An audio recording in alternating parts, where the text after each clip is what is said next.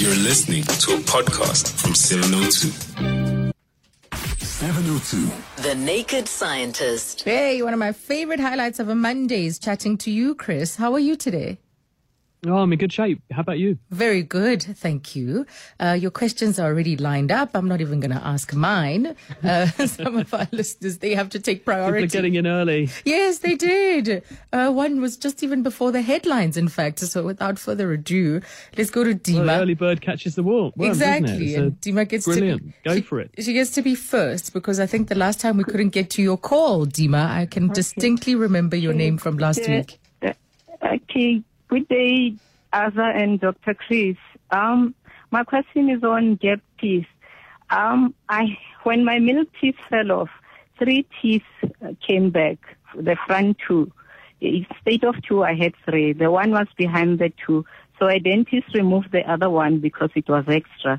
But as I grew up, I developed a 2-millimeter gap teeth. My question for Dr. Chris is, why are some people born with extra teeth? And what causes gap teeth? Thirdly, and related to teeth, scientists recently discovered that babies are born without wisdom teeth and with smaller heads. Does that mean that we're still evolving? Much thanks. I'll listen on the radio. Oh, brilliant. Thank you very much, Dima. I'm also affected. I've got a gap. My top front teeth separated. Yes, Chris? Hello, Dima.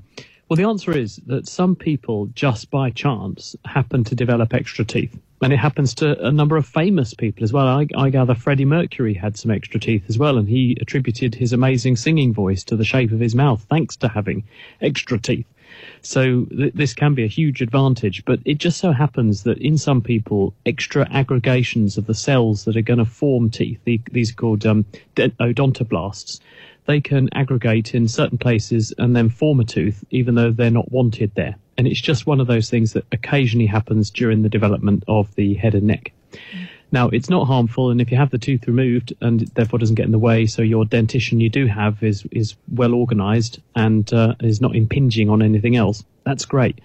It's actually quite normal to have gaps in your teeth, and it's abnormal to have teeth that are perfectly aligned and perfectly straight and everything else. Oh. That's just a consequence of the fashion industry and a desirable trait and something we can achieve by orthodontics, but it's not necessary to have healthy teeth, to have them perfectly all aligned and right next to each other. As long as you can clean your teeth and as long as you can floss between your teeth, that's the crucial thing.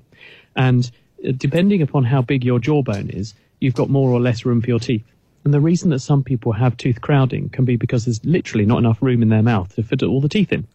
And you find that people who have bigger jaws can actually afford to have their teeth a bit more spread out, and therefore they may have gaps in their teeth. And you'll find that people with certain particular ancestral traits, people in the African continent, for example, tend to have a bigger jaw and more space, so they tend to have teeth that are more spread out and not all buckled up on top of each other because there's a smaller jaw.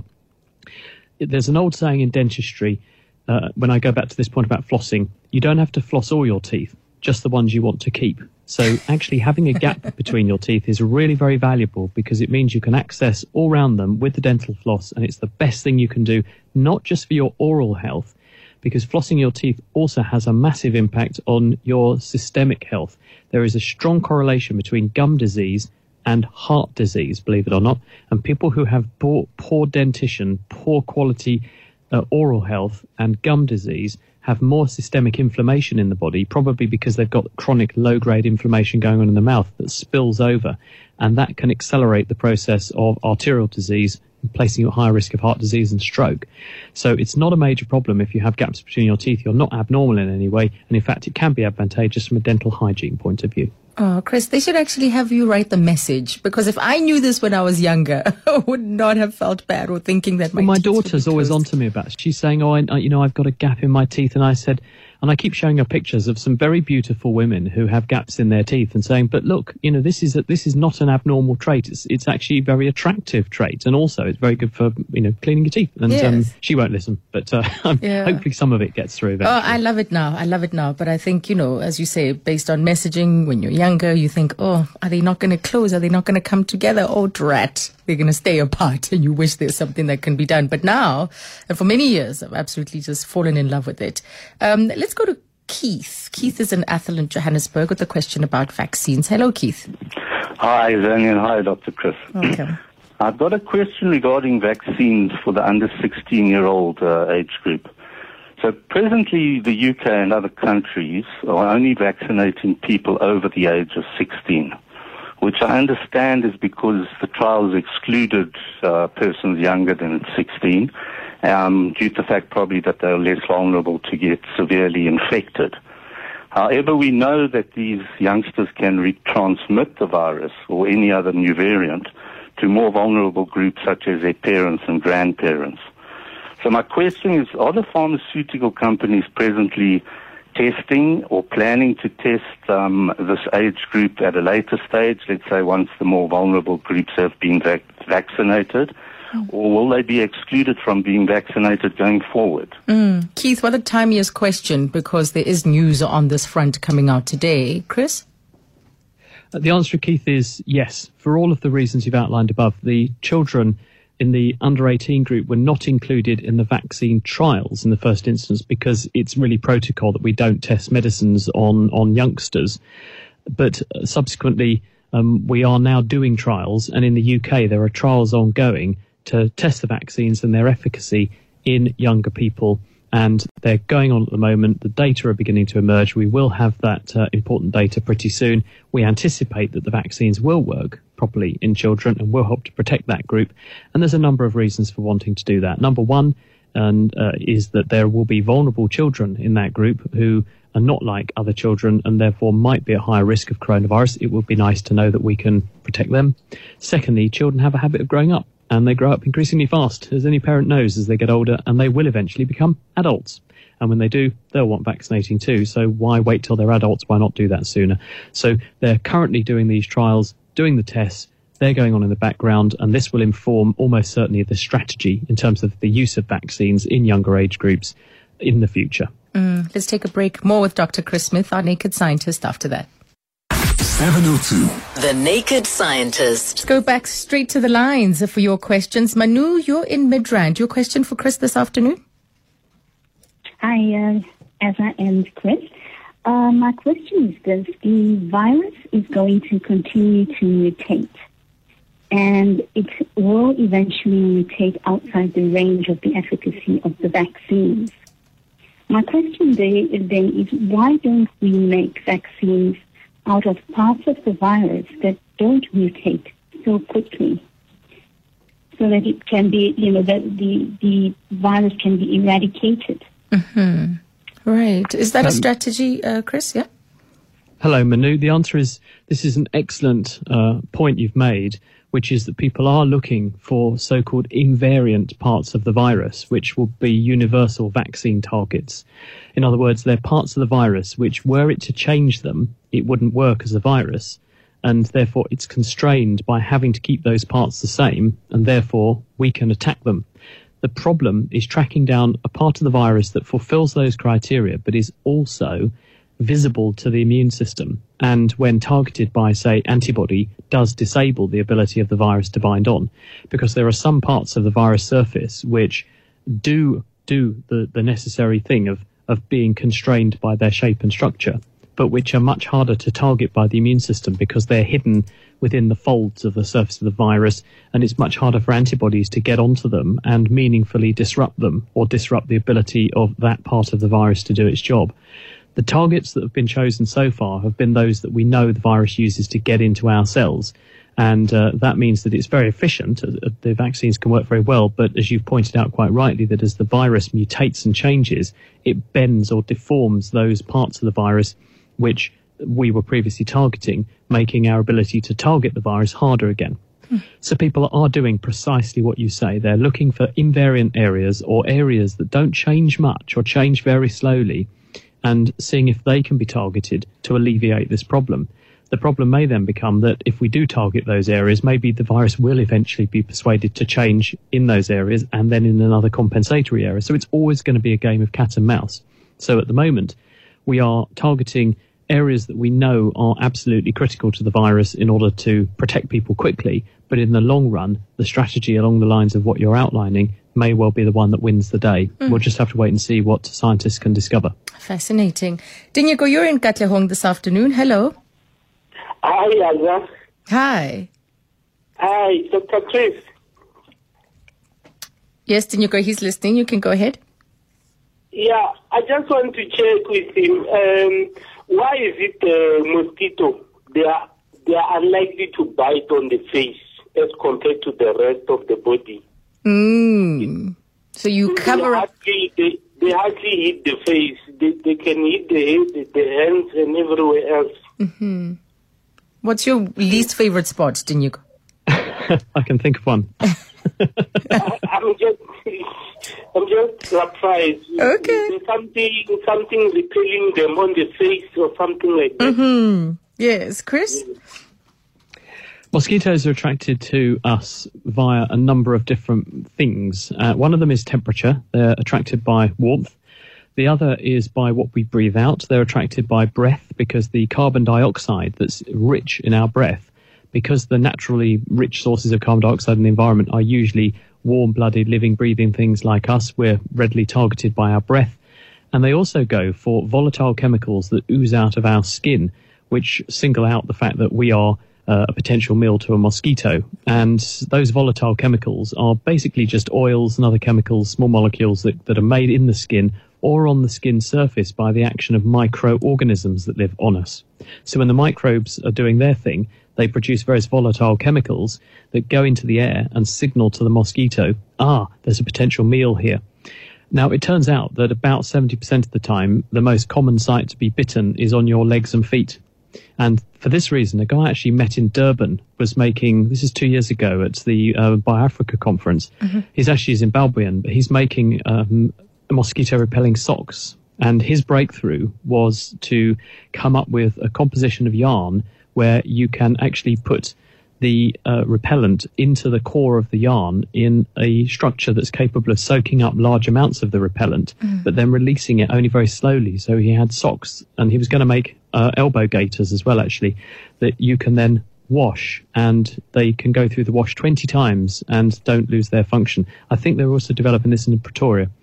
And I haven't actually seen the goings of this, whether it's actually come to market yet. So this was a couple of years ago. So hopefully, I think his name was Intokazizi. So hopefully you've succeeded. Yeah. And you've got your mosquito repelling socks out there. But his stat to me was 70 to 75% of the time mozzies go for the feet. And this is probably because your feet are more swelly, it's more smelly, more sweaty.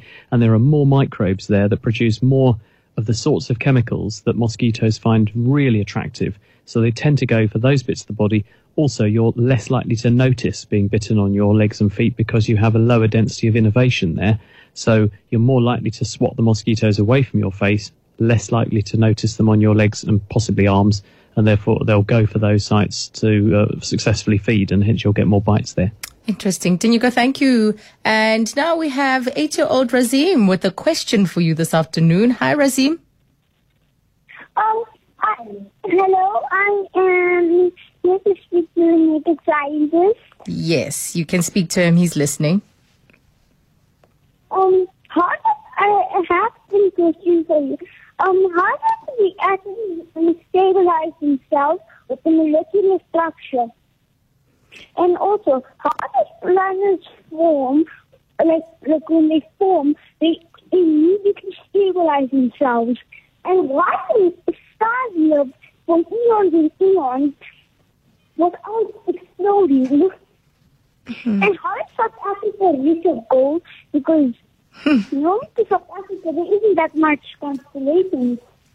Okay, I'm trying to keep up with all your questions. Yes, so am I. Can you list them for me as a one by one, and we'll just do them one at a time? If you can remind me of each one so I don't forget any, and then we'll do each one at a time. Okay, so why is South Africa rich in gold? And you said, how do atoms stabilize themselves? How did planets form? Okay, let's do the gold one first. Okay. Right, so there are some very ancient rocks in southern Africa. And around Johannesburg, for example, are some of the oldest rocks on Earth. Not the oldest, but some of them. Very, very ancient. It was an intensely volcanic area, and volcanoes bring up from the Earth's interior heavy materials, including gold, that's naturally sunk into the Earth's interior with the rising magma. This then gets deposited with the lava flows, and because there were mountains around Johannesburg that got weathered and eroded by incessant rainfall, for example, the gold particles were weathered out of those mountains and those rocks and washed into what would have been a shallow sea over Johannesburg millions of billions of years ago. And on the floor of that sea where the rivers flowed in, you would have seen the dropout or deposition of the gold particles. And that's why you've got reefs of gold there in successive layers, built up over a very long period of time, millions of years, as the land reshaped itself. And that's why they have to build those incredibly deep shafts, some of them, 4 kilometers to 6 kilometers deep, to go right down through that, what would have been the ancient seafloor. So you go vertically downwards and then you come out horizontally to interact or meet or cut off that reef at various points on what would have been that seafloor to pull out the rock and then extract the gold particles in there. You don't find nuggets of gold in these parts of Africa. You tend to find tiny fragments of gold, but there's a lot of it because of that weathering process, and you can very quickly extract that gold from the rock and get very, very rich supplies. And the vast majority of the world's remaining gold is in South Africa for that very reason, very, very rich gold-bearing area. And then the question about planets, how they formed and how they remain stable and not sort of, explode on themselves. Okay, planets form from what are called planetesimals, baby planets, and it takes a long time for this to happen. So when a system like ours first forms, you start with a big cloud of gas and dust. Something, and it could be just chance, but sometimes it's another explosion elsewhere in the universe creating a shockwave, nudges that gas and dust together. And because mass has gravity, you end up with a mass of material that pulls more material in towards itself, and slowly more and more of the gas and dust collapses towards itself, and it forms a proto-star, a baby sun. And this gets bigger and bigger and bigger, and as it gets bigger, it squeezes material inside itself harder and harder together, and this ignites that star and makes a star burn. Around that very gravitationally active object is the residue of the gas and dust that would have gone into forming that star. And this then settles in a series of rings which orbit around that proto-star because of the influence of gravity. So you get effectively a giant version of the planet Jupiter, or Saturn rather, with planet in the middle, rings around it. You get a star in the middle, rings of gas and dust around it. And in those rings of gas and dust, you get then under gravity the formation of planets, because more of that material begins to collapse together to form a planet, and as it goes round on its orbit, it pulls or sweeps out the gas and dust in that orbit, gathering it into the planet. And planets are round because that is the best configuration for getting most of the material as close to the other material as possible in the most stable way. And gravity acts through the center of something's mass. So if you've got a spherical object, that's the most efficient way to arrange all of the material to get as much of it as close together as possible, where the gravity is pulling it towards the center of that object. And so you get these planets that are formed, and then they're stable on their orbits after that. And atoms, how do they remain stable? That'll be our final one, in fact. Well, remember that not all atoms are stable. You'll often find alongside the gold that comes up in South Africa, you'll find a radioactive chemical called uranium coming up as well. So these are atoms that are not stable. An atom is stable because the core of the atom, called the nucleus, contains a certain number of protons, the positive charges, and a certain number of neutrons, which are not charged, but they glue things together and help to stabilize that nucleus. Round the outside are the negative particles, the electrons. But some atoms have the wrong number, let's put it like that, the wrong number of neutrons in relation to protons, and they can't hold the nucleus together very well, and as a result, it falls apart radioactively and spits out radiation, and turns into two new elements that can either themselves be radioactive or they can be stable. And it depends on what the starting material was. So not all atoms are stable, but the vast majority of them are not radioactive and they are stable. And it's because of attraction between the charges, gluing the whole thing together and holding the particle together. Oh, Razim came ready. And at least we were able to answer those questions. He got his money's worth. Yes, but we can't get to anybody else because we're out of time. But no bother, because we've got you again next week for all of these fascinating questions. Thank you, Chris.